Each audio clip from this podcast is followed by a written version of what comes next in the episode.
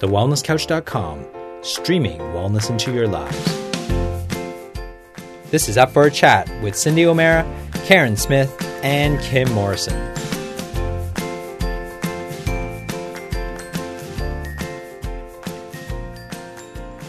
Here we are, up for a chat about the hottest topics that are important to you.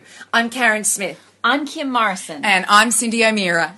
And today, we're responding directly to a request that you guys have submitted to us.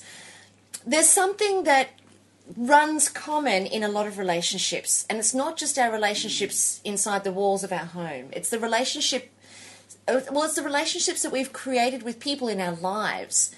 And you know, one of the biggest challenges that we face is that when we're experiencing expansion and growth and new ideas and, you know, um, challenging the way that we eat, challenging the way that we think, challenging the, what we're doing with our bodies and, you know, um, trying to implement new behaviors in our lives, we're on this great accelerated path towards feeling amazing and experiencing life as this amazing journey. But sometimes the people who are right beside us or who are experiencing that journey with us, they don't quite get the same momentum. And they don't quite get why we're doing it, why it's necessary, because, you know, if it ain't broke, don't fix it. You know, sometimes they don't quite get that, or they don't get why we're going on the journey. Therefore, whatever we don't understand as humans, we tend to ridicule. And we tend to uh, we tend to find reasons to justify why our beliefs about it being wrong is actually right. Mm. And we don't want to be left behind either. So particularly in our relationships, if we're in a relationship with somebody and here we are trying to change our mindset and change the way that we eat and change what the things that we do, if we're in a relationship with somebody, our significant other doesn't want to be left behind. They don't understand why you're making the changes that you're making or why you're thinking differently or why you're refusing to argue about the barbecue. I love how you always bring that up. You can run, Cindy O'Meara, but you cannot hide. And if you missed the barbecue episode, we will let you know at the end of it which one that was. Yes, yes. No, we won't. No. I can't even remember. It was, it was the one on ago. Relationships. Yeah, there you go. Yeah, there you oh, go. And yeah. You know, we have had so much feedback on that. The number of emails I've personally received on that podcast yeah. has been extreme, mm. where people have felt, oh, thank God I'm not alone. Yeah. Well, you know, you three girls are the same. Yeah, yeah, yeah, yeah. And I thought, oh, you know, we're all we're all the same. Mm. We all go through the same shite, you know. And I think today's podcast is really about giving our listeners and also ourselves, because we learn as we share, but giving our listeners some tools to be able to be in their lives, to be with the change, and to also be with the people who are not making the change. How we can coexist with each other in a harmonious harmonious way that our new choices and new decisions and new way of being doesn't become a disruption to what we've spent our entire lives creating. It becomes an enhancement to it.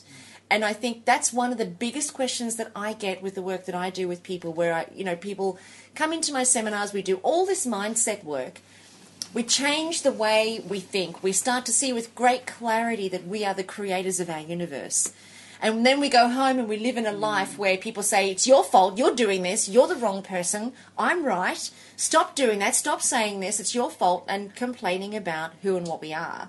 And we wonder how on earth we can maintain our great sense of euphoria mm-hmm. that we've established because of these new choices when we live in an environment that's not conducive to that. So I guess the question that we've got to ask is, you know, if you are on your journey and your partner isn't, or it may not even be... How do you change the dickheads that don't agree with you? That's what you're saying. Is that what you're saying? So was I a bit long-winded? Would, would you repeat that? Oh, no, I can't. I didn't mean to offend anyone. I'm just thinking, why don't they see it the way we see it? Dickheads! Why can't they understand this is what we're on? What, this is what we want to do? What's, what's wrong with them? But you know, it's not just in within the family. It can be in the outer circles of the family as well. It might oh. be the in-laws, or it might be the parents, or it it might even be the, the son or the daughter that's not getting, oh. you know, what you're doing. A husband, the wife, the the Facebook. You know, like mm. I, I was, I just opened up my computer um, and I had somebody saying, "I'm really frustrated with you, Cindy," mm-hmm. you know, about this stuff. And and this was my answer to her. I said, "You know, I understand your frustration with me. Lots of people are frustrated because I think differently. And when someone doesn't think like you do, it's frustrating." Trust me, I know. But that's what I said to her. I went, "I get it. Because I'm don't... frustrated with you yeah, right now." Exactly. How can you not see it my way? But, but it's true. They get frustrated with you. You get frustrated with yeah, them because neither yeah. party is actually seeing from each other's perspective. They're not seeing the truth in it. But what I want to say about this, though, is make no mistake. You know, especially if this new way of being and this new way of existing is new. We've been being us for a long time, and we've set up our lives in order to support who we are. We're naturally attracted to partners that support who we are. We're naturally attracted to friends and family and situations and work environments. That's all happening very much on an unconscious level. But we create our lives in order to support who we are. Now, you go and change that dramatically in any way, shape, or form, and you've created a complete disruption to the pattern and the and the support structure that you've worked very hard to create and has been that support structure all your life. You've gone and now created a disruption to it, and those people don't know how to be with you anymore. And then we go and make them wrong for it. Yeah, or Karen, we make excuses for it. Like, like if you've, sometimes you can have an illness. So someone that's been um, sadly diagnosed with, with a life-threatening illness, let's say cancer, they then choose to go down this whole path of clean, organic, um, pure, no alcohol, no toxins and all of that. But people kind of accept that. It's kind of like, oh, you're doing everything you can to save your life. Okay, we won't give you such a hard... You know, a lot of people might agree with you and, and let you do that. Or my husband's instance, where he has a real problem with wheat and gave up beer. Now, he's in a cricketing, sporting environment where everyone has a beer after the game. And so if, if whenever he said, "Oh, no, I don't drink beer," they'd be like, "What? What's your problem? I have a beer." And I started saying to him, "Tell him you've only got one kidney." Oh, tell them you've actually got That's a problem. That's a very good point. Well, when we do it for prevention, yeah. it's not it's not acceptable. But when we do it for cure, it's acceptable. And so the minute he tells them he's got one kidney, which I might add is true, I wasn't making that up. Oh, right. Yeah. I thought, oh. yeah. Um, I thought you made that one yeah, up. Yeah, I thought you did with your exclam- yeah. exclam- exclamation there. But, but there's nothing wrong with his one kidney, but... It, it was almost like we had to have a reason for him not drinking the beer that they'd get off his case. Correct. So yeah. some of us may find, that's why I think this podcast is an interesting topic. Why do we need an illness, an injury or a problem in order to be okay with making change? Because, my love, we've set up our lives to support who we originally were. Everybody in our life is a, is a support and, an, and, a, and a confirmation of who we are is right. Even us. Together as a collective, you th- us three, we are together as a, as a confirmation that we're on the right path. It would be highly unlikely that we would have somebody come and join the podcast that doesn't fit in with that confirmation. So I look at my life um, with Matt, and I think I'm a classic example of this because my change didn't occur in the context of my food or my diet so much as it, it certainly is now. But, you know, when Matt and I first got together, I was very depressed. I was still very much a broken woman as a result of the Bali bombing. I was still very much grieving the loss of my partner to suicide. And Matt and I found each other. And Matt's natural way of being, you know, he's this great, big, strong, hairy Leo guy. And his natural way of being is very protective. I was this wounded, broken bird that he had a perfect opportunity to come along and rescue. So while ever I was broken, Matt had a wonderful role to play and a wonderful purpose in life. So I set up my relationship to support that I was broken. Therefore, I found somebody who was my fixer. And I set up the same thing inside of my family, that my family became supportive of somebody who was broken. And therefore, all the friends that I attracted, I attracted friends for a broken person. Now, when I started to heal mentally, I started to change mentally, and I started to buck what I had created to support that I was right, that the world was such a bad place to live in and I wasn't safe, therefore I needed to be protected. So I started to buck that, because now all of a sudden I'm feeling safe again. As I'm healing, I'm starting to feel safe again. I'm realizing I don't have to be depressed. I can make other choices. And I start making those choices. And now I'm I'm living in a relationship with Matt where he doesn't have a job anymore. He doesn't know how to how to support me. Like, all of a sudden I've changed and he doesn't know how to be with me. That was about two and a half, three years ago where that really reached a crescendo, where both of us were in a in a place where he was he didn't know how to deal with me, and I certainly couldn't deal with somebody who still wanted to be the protector and hold on. I couldn't stand it. I felt like I couldn't breathe. So our relationship almost came to an end. Fortunately, we were in a position of being able to talk that through, um, and now we have, you know, a, a, a, a relatively blissful relationship. And I say relatively because we all have our stuff, but you know, he's he doesn't do that with me anymore. So now I've created a relationship with him where he supports the new me. But that change is dramatic, and him and I, you know, we obviously have a lot of work still to do together, which is why we maintained our relationship. But in a lot of cases, relationships will actually come to an end because the person going through a change has structured a life around them that supported the old them. Now there's a new them emerging, and the old them, the old people that they've had around them, can't deal with that anymore, and they can't deal with those people. So they part ways. Karen, I think what you've done, and what you and Matt have done as a couple with your changes over the last couple of years, mm. has been a classic way, and I reckon you should share the way that you, I mean, we all have partners or friends or family or children or people close to us that we'd like to change. Now, I don't mean to say that we want to change them to make them better to suit us, although that's often the, the that, key driver. That, that, that would be preferable. um, yes, yes, that would be preferable. Let's just be honest, shall we go there? Be more like me. There you go. I like that person. He thinks how I do. Um, that's what my dad, my dad always says. I like that man. He thinks like I do. Yeah, it's really true. Really. Like attracts like. Yeah, yeah, it does. And it's the same when we're a broken bird or we're an overweight person or we're a sick person. Like attracts like. So we're in the constant state of attracting an energy and a vibrational experience that matches where we are. When our vibrational experiences change, the old vibrational experience no longer fits anymore. Which is why we sometimes lose circles of friends or people Correct. As we change, evolve and grow. Correct. But I think what you and Matt have done, and Matt probably doesn't even realise it. Um, oh, no, he does. Yeah. But just for instance, your food. I mean, when Cindy and I came to your house maybe a year ago, so the way you've been with food around Matt and the way, like when we came, well, I know, sorry, sorry. So when we came to your house, you know, six, twelve months ago, and Cindy and I looked in your fridge, mm. there was foods in there that we were both like, wow, you know, like, you don't need this, take this out. And remember, we did that whole thing. In fact, yes, Sweet Pea, I remember there were four big garbage bags full. Full. Wasn't it fun? It was fun. I loved it. It was so much fun. What's even more amazing is every time we've come back or every time we all get together, you've just embraced it in such yeah. a way. Now, there initially was a massive challenge for you with Matt in that he wanted his barbecue sauce. And his he, Ice Magic. And his Ice Magic and all those sorts of things. And I think the key to this is you've now found a new path. Your partner hasn't either doesn't want to change or hasn't caught up with that.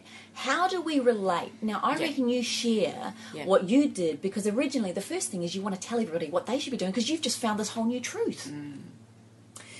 That's very true. And I mean, it's only natural for the ones that we care about and even the ones we don't care about. Um, we want to share what we found because we're the centre of the universe. And that's just the bottom line. You know, the only reason I listen to you talk is because I'm going to go next. So it's, you know, I read that on a bumper sticker once. I thought that was hysterical. The only reason I listen to you talk is because I want to go next, and so I'm going to go next. I just butt in here and that's I'm going to go next. Three of us to a team. Yeah, yeah, yeah, yeah, get to the point, because, yeah, okay, now I'm talking. But that's all of us. That's everybody. Yeah. That's humanity. We're all... Uh, we but I'm interested in listening to you. Oh, there's no mistake about the interest factor. There's yeah. no mistake oh, about that. Unless it's, unless it's Karen, clearly. Oh, no, it's a bumper sticker.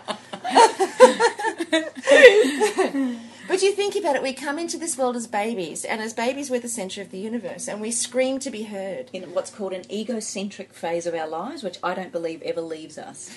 Well, too, you know, and this is the actual truth. We mm. just become larger versions of ourselves. And we become better at not making it so obvious. Hiding it. Mm-hmm. Except for me, I'll just come out and tell you. Or wait till she's finished speaking. Probably not. I'd interrupt. I'd interrupt. You see? Look. Watch. Should we start a conversation and see how long she goes before she can come? No, no, no, no, yeah. Don't do that. Tell us about Matt and what you did. So, I mean, you know, I think we love to be able to share what we learn. And for the most part, we feel like we can make a difference that way. And that's really a good thing, provided the people who we're sharing it with are in the same um, frame of mind that we are. But that's that's probably eighty percent of the time it's not the case. eighty percent of the time when we make a change or a shift in ourselves or in our relationships, it takes some time for the other person to catch up. Because if you think about, like, I, let's just think about when you guys came into my house mm. to clean out my fridge. I had been focusing on my food and my diet for how many years? Mm-hmm. Five or six, oh God, I would know all my life. Let's just say all my life, because I've always been. But a, really, I think in the last couple of years, you were really concentrating on it. Yeah. Yeah. And that's very true. That's very true. So let's say it was, I don't know, maybe three years. Yeah. So for three years, I'd been doing the background work so that when you guys came into my house and I finally let you loose on my cupboards, I was ready. And I was ready for the change, which is why I've gone on to embrace it with the, um, you know, the, the, the ferocity that I have. Mm-hmm. Now, I had three years to prepare for that. Matt... Didn't, he wasn't on that three-year journey with me of bloating and pain and skin rashes and overweight. He wasn't on that journey with me. So all of a sudden, one day, he's got Ice Magic, and the next day, he's got nothing. So we did throw that Ice Magic out, didn't we? And the barbecue sauce. Yes, and do you know, I actually found Ice Magic in the cupboard the other day. Aww. So I took it straight out and I hid it, and he hasn't missed it. So now I, I can put it in the bin. Mm. There is the cue. Mm-hmm, if it's mm-hmm. not in the house, you can't have it. Too right. Too right. Do you know, I... Um, I, I have a wonderful quote that um, is indicative of what we're talking about. And I don't know if I've said it on the podcast or not, but it won't hurt to repeat it. And it's the one about the bishop's inscription where, you know, he's on his deathbed and he he says, when I was young and full of life, I wanted to change the world. But after some time, I realised that the world didn't want to change. So I set my sights just a little bit lower and I started to work on my country. And that too didn't want to budge or change. So I thought, well, I'll set my sights even lower on my community. And so I tried to change my community, but it wasn't even interested.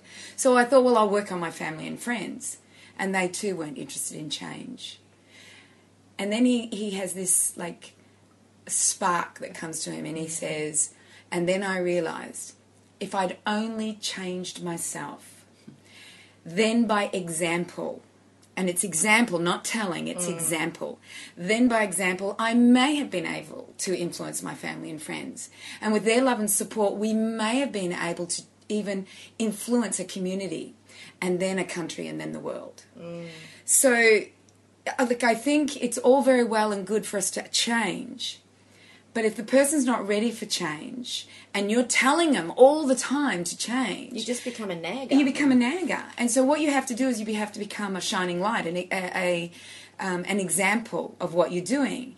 And then you'll find them saying, I'd really like to try that, or you're really looking good, and or... What have you been doing What have lately? you been doing? Or I want what she's got, you know, there, there's that. Or I want what they want. And I think that that... is the thing is you, you can't change anybody else. You have no right to change mm. anyone else. Mm. The only right you have is to change yourself. Mm. And you're the only one that you have total control control over. Everybody else, you can influence them, you can inspire them, but they have to change themselves. Mm. So my belief is that while you're living with somebody um, that doesn't want to change or doesn't have your beliefs or, or anything like that, it, there's no use trying to do that. Just live by an example. And then they may come to the other side or they may not, and you may split and you may leave. And I think a really good um, thing that's happening at the moment is that I think couples need to have really good conversations about their beliefs. Mm. Because if you get it, you know, we're not taught this as kids, that who you marry really has to have the same values as you. And I know there's those sparks that happen and the cells start to tingle and you, you have a lust that happens and then you fall in love and then you get married and you think, he's nothing. He doesn't even think like me, or mm. she doesn't even think like, you know, me. And so you end up in a in a relationship where your values are totally different. And I think if your values are totally different, then the relationship can't survive unless one merges with the other or the other one is influenced by the other. But Cindy, I think that in itself is perfection. Yeah. So I wouldn't even look at that, haven't we? Yeah, and I wouldn't even look at you should marry someone with the same values. I think ideally you probably will. But over time, those values may change for each of you, and that's okay. Yeah. Um, but like what, what Karen and Matt did, I think, and or what they're going through is, is Karen is doing exactly what your bishop quote's talking about. She stopped nagging him mm. and telling him what he should and shouldn't be doing and started living by example. And then every now and again when we all get together, you'll say something Matt's doing or he's not doing or he's not even noticed the Ice Magic's missing. And, and he's lost, um, as of this morning, ten kilos. Yeah. Wow. It's, I know. This is the extraordinary part. Yeah. So, so you're absolutely right about our values and what we, and that's often what can hold a marriage together or relationships together. I believe when you are going through a bad patch, mm. those values, those similarities, because it's it's through those challenging times that you you need to call on those. But I think it's okay if relationships come to an end, because I wouldn't want to stay in a marriage just because we started out with the same values.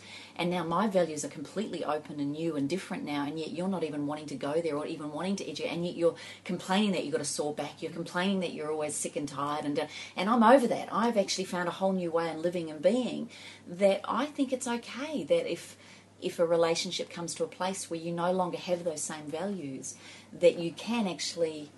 I'm, don't get me wrong, I'm not trying to discount the relationship, but I think sometimes, sometimes it's time to take different classes. Yeah, yeah, it is. Can I can I add a little bit of something to that, in that there are no mistakes and everything is perfect, as you said, Kim, everything is perfect. Um, and as you said, Cindy, our values, you know, for, for, for there to be harmony in the home, the, the values do have to have an alignment. Mm. But what I want to suggest about that is that there are no mistakes. And at the time that we connect, the values are in alignment. The values that um, we are capable of expressing and seeing and experiencing inside of each other, they are very much in alignment. Otherwise, the union doesn't happen. And it's not just about us from the context of you look like a spunk, you know. And I'll be I'll be honest. When I met Matt, I thought he looked like Ben Affleck, and with, with really with much nicer legs. And Danny looked like Jean-Claude Van Damme. Yeah, right. Yeah, yeah, just, yeah right. Mm, got it. Yeah, mm. yeah. I can see that. Mm. No. Anyway. Howie? Howard looked like James Bond. Nice. Definitely. I can see that. Definitely nice. James the, Bond. The Sean Connery version. Mm-hmm. Mm-hmm. Um, no, because he was younger then. More the uh, what's his name? The the latest the Pierce. Pierce Brosnan. Brosnan. Pierce Brosnan. Yeah, more that. Oh, especially when he had his suit on and, and his hair.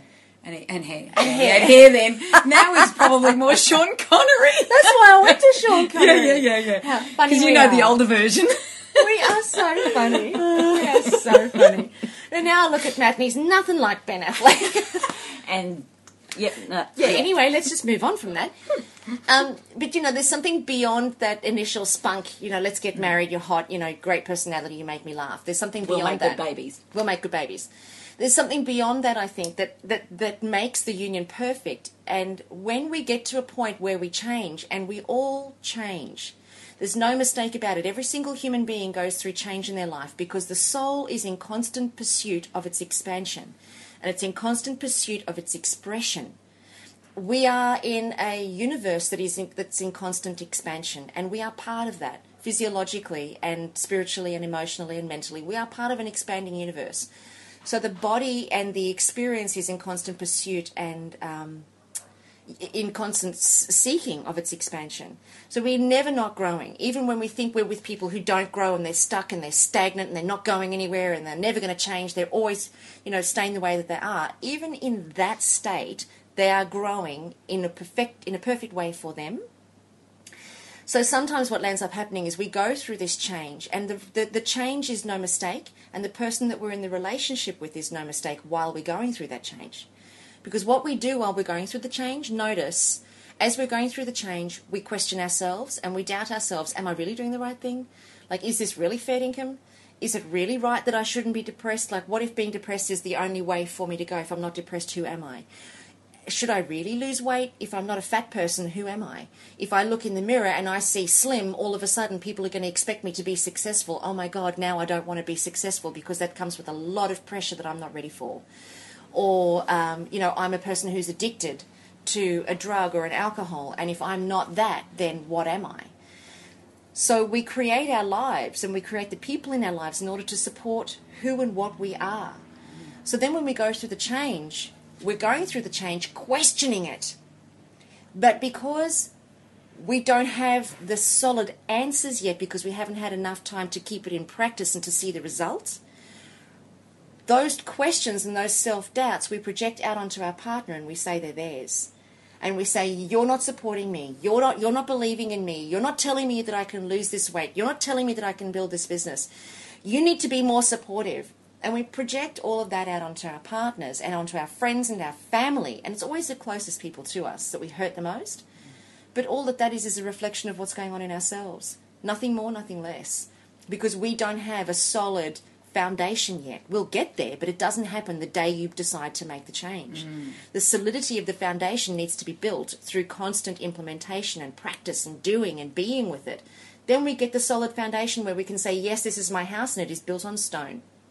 Rather than, I'm just laying the foundations right now. I've just put the Rio down and we're pouring the concrete. You know, and, and somebody comes along with their shoes and walks through your concrete, and you go, oh my God, you walked through my concrete, you know, that's so unsupportive of you. But the concrete's not even set yet. Of course somebody's going to come along and walk in it. They don't know. They don't even know the concrete. They, you know, they don't know it's not dry. Mm. Does that make sense? Mm, absolutely.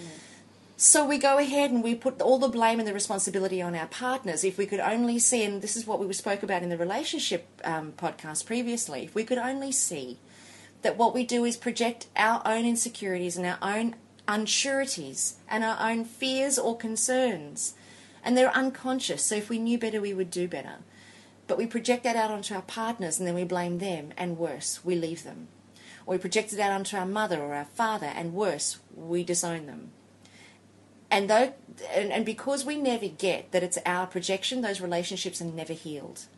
Because we've always got a reason to make that person wrong and why we were right for leaving them. Because now we're not only just blaming them for not supporting us, now we have to be right in justifying why we left in the first place.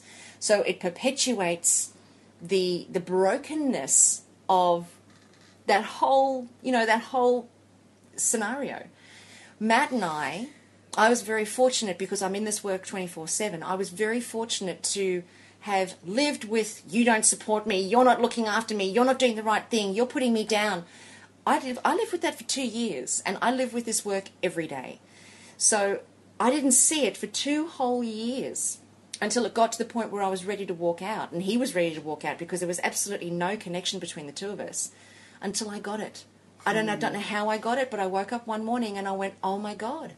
He's just reflecting my own concerns because I was building this big business and I wasn't sure if I could do it. And I wasn't sure if I knew how to do it because I'd been depressed. And I'd been a fat person and I still had all my wires crossed up because I was still a sugar addict. So I couldn't even think clearly to think through it anyway, you know. So when I did, you know, get some level of faculty around me, I sat Matt down and I said to him, I've realised what I've been doing. We may still part ways, but I know now I've been projecting all of my insecurities of I'm not good enough, can I do this, onto you. Mm. And of course I feel that way. Therefore, every conversation I have with you is, oh, I'm not sure if this is going to work. Oh, God, what have I done? Or I'm spending all this money. And because I'm coming from a place of, of, of, uh, of wet concrete without a solid foundation, of course he's going to have doubt. Of course he's going to question it because I'm still not sure. Mm. So he's naturally going to be reflecting my own questioning. But when I stopped questioning myself, and I and it was the day that I said, I'm not going to doubt myself anymore. I'm not going to question whether I can do this anymore because, because I've had the desire, I'm taking action, I'm implementing it, and I'm going to trust myself. No one else has walked in my shoes before, so I don't have anybody else that I can that can mentor me. I'm just going to trust that whatever I do will be right, and whatever decisions I make along the way will be the right decisions, based on the circumstances at the time. I can't do more than that. And as I got comfortable with that conversation with myself, I could then go and talk to Matt and say, I've been making you wrong for not supporting me when I haven't been supporting me. Now, it's up to you if you choose to support me or you don't choose to support me. That's your choice, and I'm going to leave that with you. But I want you to know I am supporting me. I believe in me. I know I can do it. I know I have the wherewithal. Am I scared? Hell yes! Mm-hmm. And it would be really great to have a big, strong, hairy man next to me so that I've got somebody to do it with. But if you don't come with me, trust me, I am still going. And it was overnight. And I'm not joking. It was overnight. We sat down, and there's this neuro-linguistic programming technique that I do called values, and it's so easy, where we both work out what our top five values are in our relationships and our top five values are in our career. In our relationship, we didn't realize, but in our relationship, Matt and my values, identical. He just has loyalty where I have play. But other than that, trust, love, fun, all that, honesty, identical values. And I don't have the loyalty, but I had the playfulness. In our career, our values, worlds apart. Matt has stability, he has financial freedom, he has um, consistency, he has, um, you know, uh, uh, familiarity, those sorts of things. Me, change, variety, differences, um, mocked you with my hair on fire, nothing the same two days, um, constant challenge, constant change, constant growth and expansion. So he looks at me in my work, and I'm exhausting to him. I'm just exhausted listening. And I look at him, and I'm bored. You know. Oh, that's too funny. It is. It's. It, but but you know what? Yeah. Now that we actually have had that conversation, conversation yeah. Now that we've had the conversation because we've gone there with each other, we actually now, he looks at me and he goes, oh, God, hun, here you go. Right here, I'm just going to stand back and get ready to catch the exploded ple- exploded pieces as they land on the walls. And then I look at him and I go, oh, for goodness sake, thank goodness you're so stable because I have no idea what tomorrow's bringing. you, you've got it all going. So, you know, you keep going that path and I'll just be exploding in here behind you as you take the lead, keeping us safe. And it's a beautiful thing because now we get who we are in relationship and our relationship is never under question anymore. We never have to question it because our values are identical except for the loyalty and the playfulness. So I don't actually have to question whether I am in a relationship that meets, meets me because I know that it does. Well, I think but um, in relationship to our careers, worlds apart. So it's only natural that he's not going to understand what, what I'm you're doing. doing. Yeah. Therefore, I have to make him feel secure, stable, financial security. I've got to meet his values with the way that I communicate about my business. And his business, well, you know what? My business is so full. He doesn't actually have to meet my values of change and variety and mock two with your hair on fire. He doesn't have to meet that because I'm big enough to cover that for myself, you know. It's a beautiful I, I thing. think what you've brought up is a fantastic point, that if we relate that back to how do I cope with someone who doesn't believe with me, my health changes or things that I'm trying to implement, I think what you've just said is, is nailed it completely, which is um, uh, maybe a good exercise to do would be to sit down with the people that don't agree with you and, and express what it is. That, like we have family meetings on Sundays and that's our chance to all express what it is that we're going through or what's on our mind. But I think if you sat down and even asked the question, you know, well, let's say, like, I'm just going to use you and Matt as an example. Yeah, do you've, it. You've gone on this new beautiful path of self-discovery, healthier eating. Oh, my gosh, every day and every time we're with Cindy, we learn something new. And then you want to go home and try it. And they're like, oh, for God's sake, what's this? Oh. Um, you know, what are you doing? I want my Ice Magic. I want my barbecue sauce. Yeah. Um, but you could sit down together and actually ask one another, even as a family, what are you used to? What does health mean to you? I love that question. Yeah, yeah. Um, what is healthy to you? Um, what is a beautiful, healthy diet to you? And if they're talking about lean cuisine and light Diet Cokes and yeah, things like yeah, that, yeah. Then you can actually say, well, now we can understand where we're coming from such a different viewpoint. Look, I'm learning this, and and I always had, like, even when we were researching skincare, you know, I had friends around us going, oh, as if they'd put those toxic chemicals in there if it wasn't bad, if it was bad for you. And I started answering them with, show me the proof that it's not. Now, they hadn't even looked at anything. They're just going by the general consensus of what's believed to be good. So when I've said to them, okay, well, I'll show you the proof I've found. Can you show me proof that it is okay? And if they're willing to go to that level and go to that that that place of looking for and researching it, I'm happy to listen. Yeah. But if you're going to sit there and tell me, oh, as if they'd do that, and you've got nothing to back it up, and yet I've been doing this research and learning and growing and And I might not be right. But my God, I found a whole new world here that I'm questioning big time.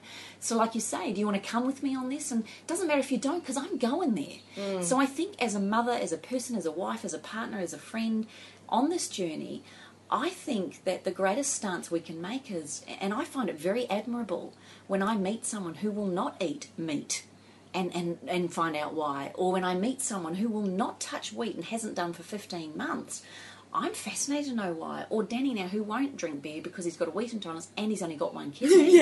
um, Make sure you mention that. But it's it's it's interesting and it's understandable to see why people are changing. And I think you've made some amazing points in there about stop trying to change the other person. Come to a place of understanding, perhaps, if it's worth it. Some people won't be worth it. And in Facebook, it's wonderful. You can ban them. Mm. Um, you actually can wipe people out, because sometimes that conflict and fight is too big and it's mm. too personal and it's too harsh. Well, when you're also starting out on something new, to have a lot of negative feedback is very difficult to um, to be able to cope with. Particularly when you have your own self-doubt and you have your own questioning and you're experimenting and exploring, to have other people giving you negative feedback as well, it's hard to it's hard to sustain your sense of direction in the face of that. Um, but I also want to say around that, it's not a mistake. That's it's necessary in order to make you choose. Well, am I really convinced with this, or am I going to still go back to the way that I used to well, be? Well, that's what I was going to say. Like, when they challenge me on it, I then go and do a bit more research. That's so right. that I can answer them a little bit more. Well, what you're doing is you're just adding extra foundation to your foundations. You're adding the structure now to your home. You're adding the roof to your home. You're adding the, the walls to your home and the windows to your home and the front door to your home until you have complete structural home that's incapable of being pushed over. But while ever the home, the concrete's wet and just the trusses are up and the structure is up, it can still be pushed over. So what we tend to do, unfortunately, is defend ourselves ferociously and make others wrong in order to maintain our structure. Can I give you an example? Cindy, I want to tell you this because you'll probably find it quite humorous. Um, but as I've been on my path for the last, particularly probably... always, but mainly when I fell pregnant, because that really made me question what was happening to my body and what I was putting into and onto it. But my family and friends, God love them, they've all put up with me on this big course of, of change and life and expansion. But there was one level where I've always loved butter, because my grandma loved butter and, and she always cooked with butter, and we only ever had butter because we actually couldn't afford margarine um, growing up and things like that. But when I was, you know, learning and studying and things, and my family were all... they then got the barrage from me about how amazing this thing called Olivio was, because I felt in my research and what I'd seen is it was this margarine, but I didn't know it was margarine. I just thought it was um, basically whipped olive oil. I thought it was the best next thing, so I saw it as an unsaturated fat. That was fantastic. So I went to town on my family and friends about how extraordinary this this thing called Olivio was, this this amazing new olive oil spread, because I thought it was better now than butter. And so I actually converted everybody, I think, around me onto, and they believed me. They thought, yeah, she's onto this. And now, uh, well, not now, but it was only, only a matter of, I think, only a year or two later, when we were writing our second book, that we started looking at the hydrogenase, hydrogenization process and what they do to create Olivia and margarines. And then I was, that's when I really got to know you more, that I went, oh, my God, I had it wrong. Mm. Oh, my gosh, no butter is better. And I had to go back, and, and they were like, oh, why should we trust? And it really was, why should we trust you now? You told us Olivia was good. And I really had almost ah. undone my credibility as a leader in the field, if you like, or a leader in the, in family, the family. Around that. Yeah. Around it. And and for a while there, they didn't. I don't think people trusted me for a while, which I can understand. But I kind of stood true to it, and I... And I think that's another key thing to this is, is if we do find something that all of a sudden we then feel there's another truth behind it, that now we don't agree with what we said, I think being humble enough and honest enough to actually say, actually, you know what, I did get it wrong, um, and this is what I found now. What do you think? Rather than that dictatorial behaviour of telling people what they should do, I realised I stopped telling people what they should do and actually started focusing on me. And that's what Cindy was saying earlier, mm. is be the example for mm. people rather than being a people's teacher. Because nobody can be taught anything. You know, we can't How teach anybody. How have you coped with this, though? Like, you've been on this path yeah. for thirty, forty years telling people what you found and what you believed. You've had people fighting. You still have people fighting you. And we weren't even ready to hear mm. what you have to say thirty years ago. No, I, like, and you have to realise I come from a family that thinks this way. So I've always had the support of my family. You know, like, so my mother, my father, my sister and my brother, we've always been the same and we've always thought that way. So there's always been that support. And I think if you have the support of your nuclear family, yeah, it's quite good. The when I met Howard, he was a twelve sausage, a packet of bread a day boy. Really? Yeah, yeah. Oh, my God. Oh, my God, look at him, the guru. Yeah, yeah, I know. It's amazing, isn't it? twelve sausages and a packet of bread? Yep. twelve that's what that's what he ate every single day. He was the that's that's all I saw for breakfast, lunch and dinner, basically. That's what he ate. And it was not, I don't remember ever harping on him. I just remember him, I said to him, oh, I'm going to go on a cleanse. You know, this was back when I was twenty-four. I said, I'm going to go on a cleanse. And he said, oh, I want to do it with you. So it wasn't, would you know, you need to go on this cleanse, look what you're eating, it's shocking. It wasn't that. It was just, I'm going to go on a cleanse, and he said, I'm going to do it with you. So we did a week of this. We went on this cleanse, and, and for Howard, that was the beginning of his journey. And, and when he realized he was gluten intolerant, he became more strict than me when it came to foods. Um, and it, the, the tables have turned again. I'm now more strict than him. Yeah. So, you know, we, it's been this passe, yeah, an involvement of what's happening. My children also support me. So I've never been without the support of my family and my husband and, and my and, and that and and the friends that I collect. Mm. If they don't support me, they drop away. Yeah, yeah. Because I kind of go, why have them around me? Because they're just going to create problems. So it, what's interesting is that I was in, um, you know, like I've been overseas and I was uh, eating out with a group of chiropractors that all think the same and they all know what I talk about with nutrition.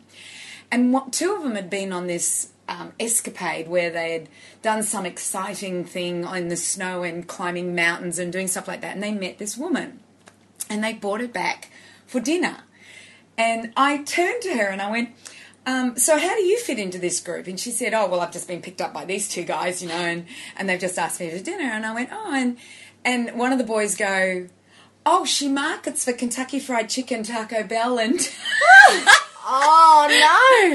Taco Bell and Pizza Hut. She's the marketing manager in the U K for these three chains. Oh. And I went, ooh. Ooh. Uh, and she says to me, well, I work with nutritionists. And I said, well, none like me.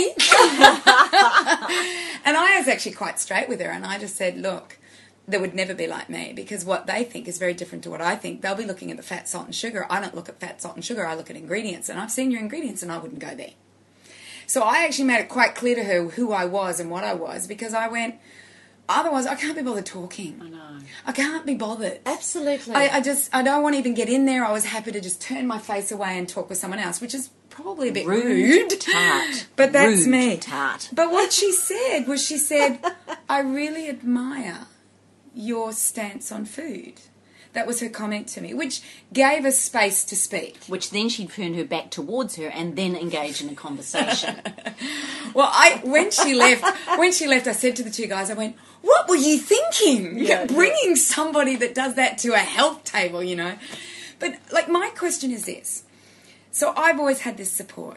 And if the friends don't support, they don't hang around. And, and it's not because I don't want them to hang around. It's just that, well, they don't want to be around somebody who doesn't think like they do. Or we don't realise, and this is something I've learned lately, is you don't actually realise, they won't say it to your face. You know what I mean? Like, you know. I like that, Kim. Just, but they'll just walk away. They, well, no, they'll talk about you behind their back in yeah, a way that yeah, makes them true. feel better about it. And we don't know any different. We still think they're friends, yeah. but they're not going to have the courage to say that to us. I mean, a classic is, is the naked cover I did of a magazine. Apparently, someone's told me that there's a number of people that know me um that did not approve of the way I did that naked cover. I don't know. And when I asked who it was, of course she wasn't going to tell me who they were.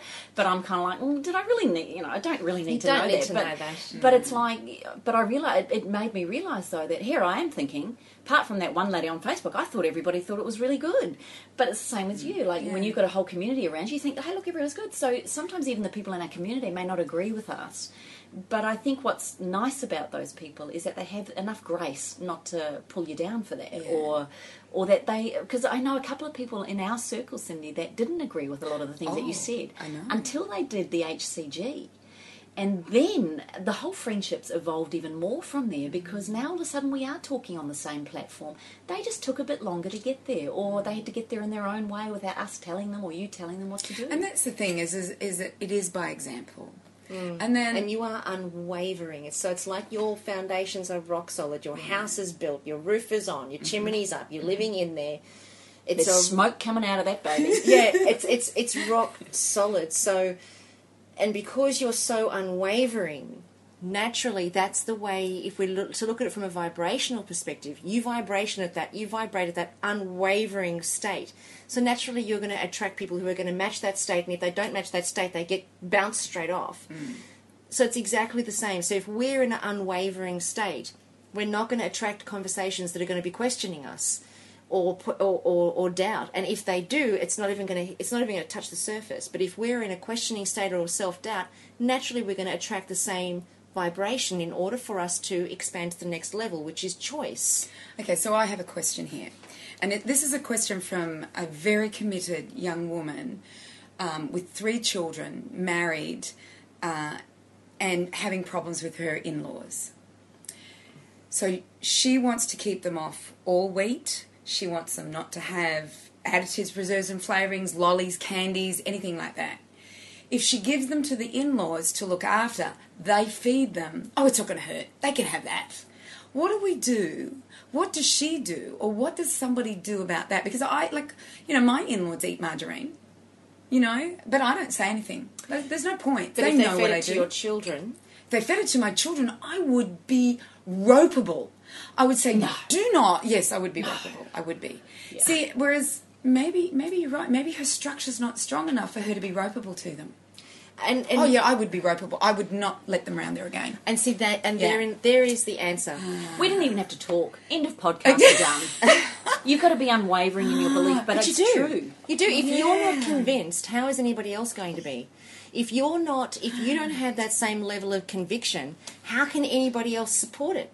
Because if you go, if she goes over to her her in-law's place and she doesn't have that same level of conviction that you do, it there's nothing for that family, to, the, the in-laws, to support. But if she goes over there and she says, "This is an uncondi- This is uh, this is not negotiable." Not negotiable, yeah. There are no conditions at which this does not get met. If you want to see the children, this is these are the conditions that it must yeah. be that must be met. It is my choice. They are my children. And if you choose to do something to the contrary, know that you're putting them at risk and you're putting our relationship at risk. Please don't put me in that position. So rather than her feeling like she's got to say, don't do it, all she has to say is, please don't put me in a position where you make me not bring my children here because my kids love you. So don't put me in that position. Just don't give them that, yeah, you know, those sorts of foods. Good. And I think each of us have a right, once we have our own children, and it's our responsibility. We have a right to be their parent for the time that we have them in our truths and beliefs. Whether a grandmother or a grandfather thinks it's okay to give them lollies, if you don't think it's okay and you've got your reasons why, there is no question about that. Just because they're the hierarchy, or just because they're, you know, seen in the uh, maybe matriarchal in the family, mm, mm. I still believe there's an utter respect. And yeah. and I know for a fact that if you were dropping your children around and you knew Marjorie was in the house and you told me, I tell you what, when you walk back out that door, I'd be going, I don't want to be on her bad side, right? You know, like, that's how unwavering you are. Yeah. And and I've had have that with my own family. It's it's powerful when you get like that. My children know that there is no way Diet Coke, nothing like that is in this house. So the minute they're at an event or somewhere where Coke is there, now they might challenge me on it, as in a look. They won't come up, they'll never ask me because they'll know the answer. But they might have been getting, they'll go, oh, it was there. And now I also go into that place of, well, I can't quite control everything either. They've got to make their choices too. And even though, okay, at eleven or twelve, I still should be, but I can't stop another mother putting down white bread with hundreds and thousands and a can of Fanta on the table if I didn't know about it. Mm. Um, and then my children are going to make that choice. So then it becomes a learning of, my gosh, are we having a health expression here because you're not feeling so great? Mate, let's have a look at why. And I don't believe there's any accidents by having in-laws like that. It really challenges you on your beliefs. Why do some of us refuse to let kindergartens or schools put sunscreen on our children? I always told them, do not ever put sunscreen on my children. But they said, oh, it's law. We have to put sunscreen on your children. I said, well, I've put it on myself. And often I might not have, um, but I would go to school and say they've already been screened. I've done it already. Now, and I had to sign a form to say that I had, wow. but I would take that, that course because I didn't want their skin cancer society sunscreen on my children because I know the chemicals that are in it. That's that unwavering thing. I stood that they knew, don't don't stuff with me. And if my kids ever came home and told me that they'd had sunscreen put on them, I was up at that kindy or I took them out of it. Mm. There was one school I took them out of because mm. I did not agree with what they were doing. And it's only, we only, we only feel that um, lack of support and negativity around us when we're not supporting ourselves, when we're being negative towards ourselves. Because that's just how life is. It always shows us what we need to learn. Life is always a reflection of what's going on inside of us. It just, it, it, it, it always is. It's always happening. And whether we acknowledge it or not doesn't make it less true. Life is always an expression of what's going on inside of us. So if there is any doubt or questioning around our beliefs or how we're feeling, that will be reflected to us and the people around us. So the way to fix it is build your house quicker. Put more investment into getting more experience. Get your foundations laid. Get your walls up. Get your roof on as quickly as you can. You know, and, and get the experience so that you know what you're choosing is right. Because when we first make a choice, we don't know if it's right or not. We haven't seen the result. Once you start to see the results, go after more results ferociously, and that's putting more foundations, more roofs and walls on your home. And then when somebody questions you, just like you girls are, no matter what the topic, whether it's about your children, whether it's about the dogs, whether it's about a business, whether it's about a new adventure, it doesn't actually matter. Once a person has that level of conviction inside themselves, the world reflects that, and the people closest to us reflect that. So if we could just be patient and not leave our relationships before we get to that stage, mm. then we would have something more substantial to work with as opposed to stacking on that the world's not right, therefore I have to become more defensive. Uh, you know, the, the number of people that I see who are in constant defense of themselves, defensiveness is simply a mechanism to mask our own unsurety of a certain of, of a situation. Just means... Is that a word? Unsurety? Yeah. I could spell that. Unsurety of that? Unsurety? Unsurety. Un- unsurenessity. Let's go there. Yeah, that's even better. Hey? Can Can I ask you both then? Let's give it. Let's give our listeners some examples. I've uh, we've I don't know. We've got our two kids at home. Girlfriend's arriving, and she said she'll bring dinner on the way. She's arrived, and it's McDonald's, and it comes out on the table. Yeah. So that wouldn't happen. No, I know, but let's say it's a new let's mum. Just say, let's okay. say it's a new okay. mum at and we've school. Had a new decision made yep. in the house. We've just decided that we're not going to do any of that in the yep. house. And it's so we're used new. to. Yeah, we may have. Yeah, let's say it's a brand new truth that we've all decided as a family: no more McDonald's. And yet we arrive at the first function we're at. The girlfriend turns up. She says she'll bring dinner, and it's McDonald's. How do I turn around now? I mean, I know what I'd say, but I'd like to ask you two: what would you say um, when that arrives? What would you do? okay, I'll, I'll, okay, I'll answer. You answered. I'm like, okay. going, I'd be dumbfounded. But that's only because I, I'm in my skin, and I'm a nutritionist, and no one would dare do that. I would be absolutely dumbfounded, and I'm sorry, I can't even put myself into the position where nobody knows that I actually uh, am thinking about health and I don't want McDonald's. What would I do? I, I think I'd stare at it for a while and go, all right, come on, give me an answer. I think I'd turn it into an experiment, but would you? Well, do you know? And see how sick people get. No, no. I mean, actually, say, great. Can we use that burger on the on the shelf for three oh, months and see what it looks like good. in three months' time? But no. Yeah, what would you do? Well, see, the thing is with that, most people will not want to hurt the person's feelings. Mm. Exactly. And we also are non-confrontational, so we're not going to want to go, oh my god, were you kidding? You dickhead. Yeah. Sorry, you did swear then. We don't eat that. Yeah. So most people are non-confrontational, so what lands up happening is we eat the McDonald's and then we feel bad about it afterwards, and then she comes back the next week with more McDonald's because she yeah. hasn't been educated that, that, that we've decided to make a change. So I think it's at that point that it's an opportunity for us to um, put a wall up, to build a structure, to, to decide to build the bathroom in our home, mm-hmm. to, or the laundry, just a small room. We don't have to build the lounge room or the kitchen or, you know, we just build the bathroom in the in the structure of our home, where we actually state our claim for what's right for us. Well, I can tell you this. If this happened to me and she arrived and she sat there with a McDonald's, I know I wouldn't want the confrontation. I wouldn't want to be mean and awful. Yeah. But I would humbly apologise yeah. that I hadn't made myself. So my conversation would go something like this. Oh, my gosh, Mary. Oh, my gosh, I'm so sorry. I should have been more clear. We've really made a decision in our family not to have McDonald's, and we're standing really strong with that. I am so sorry. Do you guys want us, do you want to take that all home, and do you want to have that for you? Because I don't want to make her wrong. Yeah. Do you want to have that for you guys and take that? And I'm going to whip up some scrambled eggs on toast. A bit boring, I know, but I'm going to do that. But are you, are you okay with that? Because I'm so sorry. And she might go, oh, really? Now, if you say it in a gentle enough way mm-hmm. without condescending or knocking or mm-hmm. telling someone dictatorial, then if you sat in that way, they're going to feel bad for bringing it, maybe, or they're going to go, oh, my gosh, what's wrong with it? Then you go, my next question would be, and I've had this happen, you really want me to tell you what's wrong with McDonald's? I said, look, that's a whole conversation. I'm happy to share it with you, but the information and stuff I have learned about McDonald's is actually frightening, and I don't want to freak you out right now, and we're having an afternoon tea with the kids.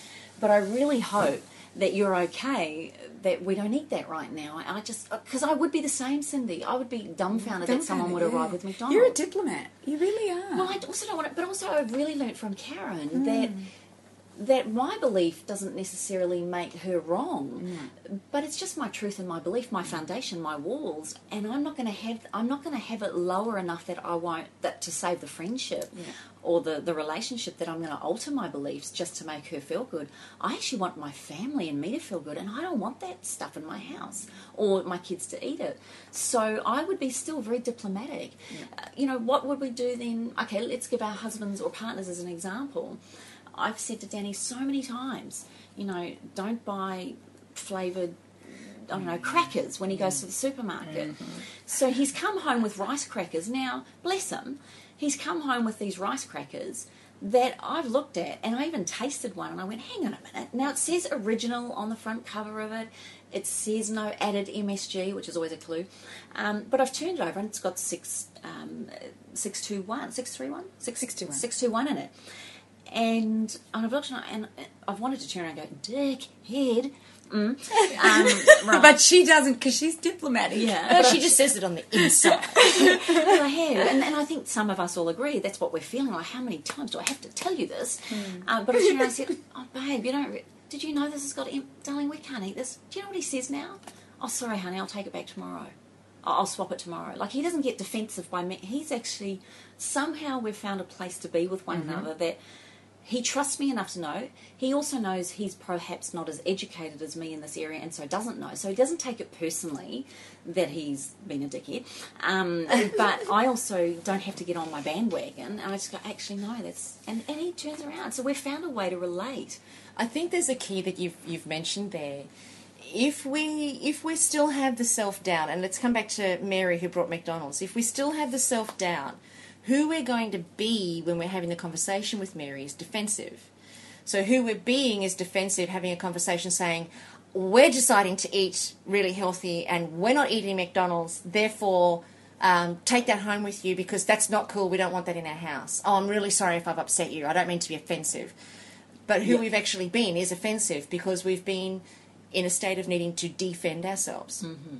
But if who we're being is okay with the choices that we're making and complete with the choices that we're making, we could even have we could have a conversation as bluntly as saying, oh my God, love you, that's going to be so tasty on your table tomorrow night, but tonight I'm just going to throw some eggs into the um Thermomix, I'm going to whip up some scrambled. I would never say that because I don't eat eggs, but you would. But when when we are being um When, when there's no charge, when there's no need to defend, when there's no emotion present, which is only possible when we have conviction. And on the way to conviction, we're defending from negativity. So if we know that that's what we're doing, be okay with it and relax and know that sometimes you're going to ruffle a few feathers. It's just, you know, that's going to happen on the way to conviction. But when we are at conviction, doesn't matter what somebody does. It doesn't matter what somebody says. It's not enough to sway your house. It's not enough to blow your house down. It's not enough for you to feel that you need to defend anything because your house is rock solid. So you just easily can say, oh, look. No matter what they say.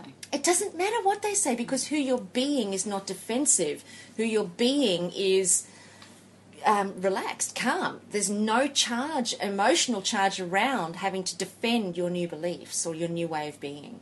So you can easily just say, oh, Cindy, love your guts, but really, sweet pea, um, no. not going to be eating not going to be eating the crackers tonight. Um, let me see what else I've got in the cupboard. Oh, damn, we've got nothing in there. All right, look, you know what? I can whip up a couple of quinoa chia seed crackers because I have a really good recipe for that. It's going to take me five minutes. Do you want to pour us a glass of fresh juice? It's just in the fridge over there. Go grab it and sit and talk to me while I make it. Mm. There's, in that conversation, there's just no charge. There's no need to make a scene. There's no need to make a big deal out of it. There's just no charge. But on the way to that level of conviction, just pay attention to who we're being when we're having those conversations. And if who we're being is defensive, don't have the conversation.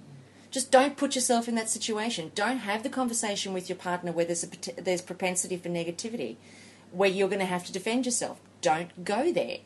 And I think we have to realise that for some of them it'll take them five minutes. You know, Absolutely. You might have a connection within five minutes and an understanding. I've, I've talked to some people that were drinking Diet Coke and they've sat there and I've gone, oh, I must have a look on my face or something. And then they've gone, what's wrong with it? I've heard about Diet Coke. What is it? And they were open and ready for it, and I'll say something. Was this the lady who had ten in the space of about two Stop hours it. when I was Stop in the it. same place as you? Stop it. Really? She drank six cans of Diet Coke in the times that we were sitting there. It was scary. No, it wasn't her, because no, but but her daughter, yes, her daughter-in-law, yeah, is very vigilant and never has that around when I'm around. Like, do you know what's so fascinating? You both know I do not have a science degree in nutrition. Is that correct? Mm-hmm. Correct. Right.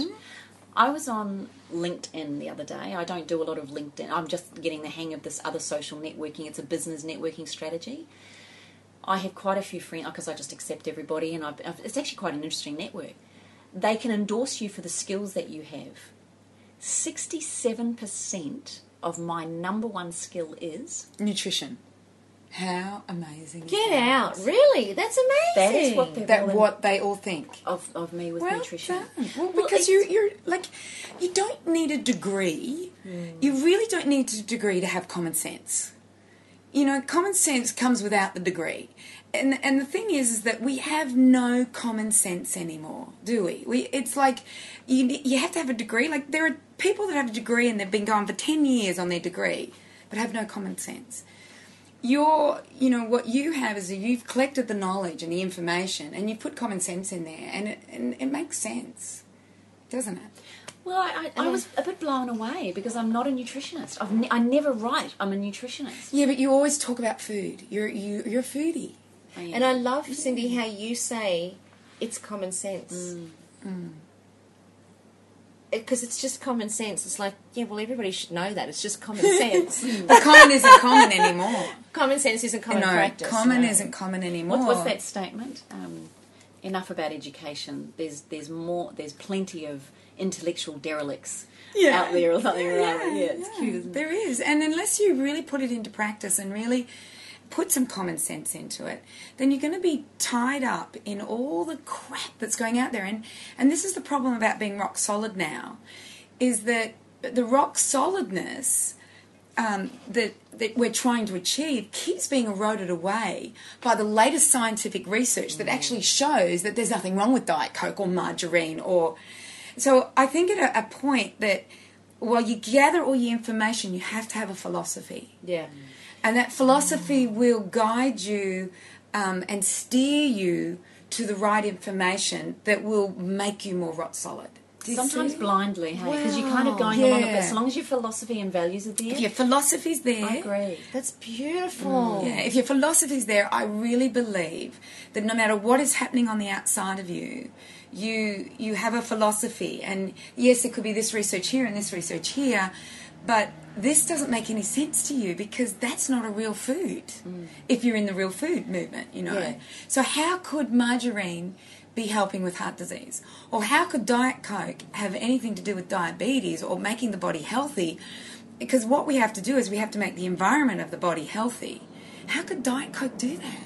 It can't. There's just no way that it can do that. Common sense tells me so, because it's a chemical, uh, and and um, it's flavored, and it's got all these things, and it's manipulated by man, and it's not something that we evolved to eat. So you you have to go through all of this, you know, this through you. So to become rock solid, I think a philosophy is really important. So philosophy could even be our foundation. Mm. Yes. In that yeah. analogy, mm. the philosophy is the foundation, because that holds the house up. Mm. And then Absolutely. the walls is the education mm. and the experience, but the foundation is the philosophy. I love that, Cindy. And the smoke out the chimney and the whole house looking fantastic is your expression of that. Oh. It's like you're, it's it's true. Shut it's, the front door. Shut the front door. End of podcast. It is time to sign out. I do have to apologise. We have done this podcast in my bedroom today, um, with with all sorts of, the, you've heard aeroplanes. Um, I've I've dropped a few things. Just my apologies, but just you are a fly on the wall with us three in these moments. So jump onto our Facebook page and give us your comments. Give us your feedback. It's at facebook dot com forward slash up for a chat. And also don't don't forget to jump onto the wellness couch dot com forward slash up for a chat and post your comments there, post your thoughts. You know, this is this this is our experience of what um you know what it's like to live in a life that's you know that's changing around you, or where you're changing. So tell us about your experiences. Tell us about where you've tried to make changes and the challenges that you've had. You know, we're not all we're, none of us are alone. So come up and share them with us. We'd love to interact with you on that. So join us. Here is your professional reminders on Up for a Chat next week, and be a part of the ripple effect that's changing the world. Bye for now.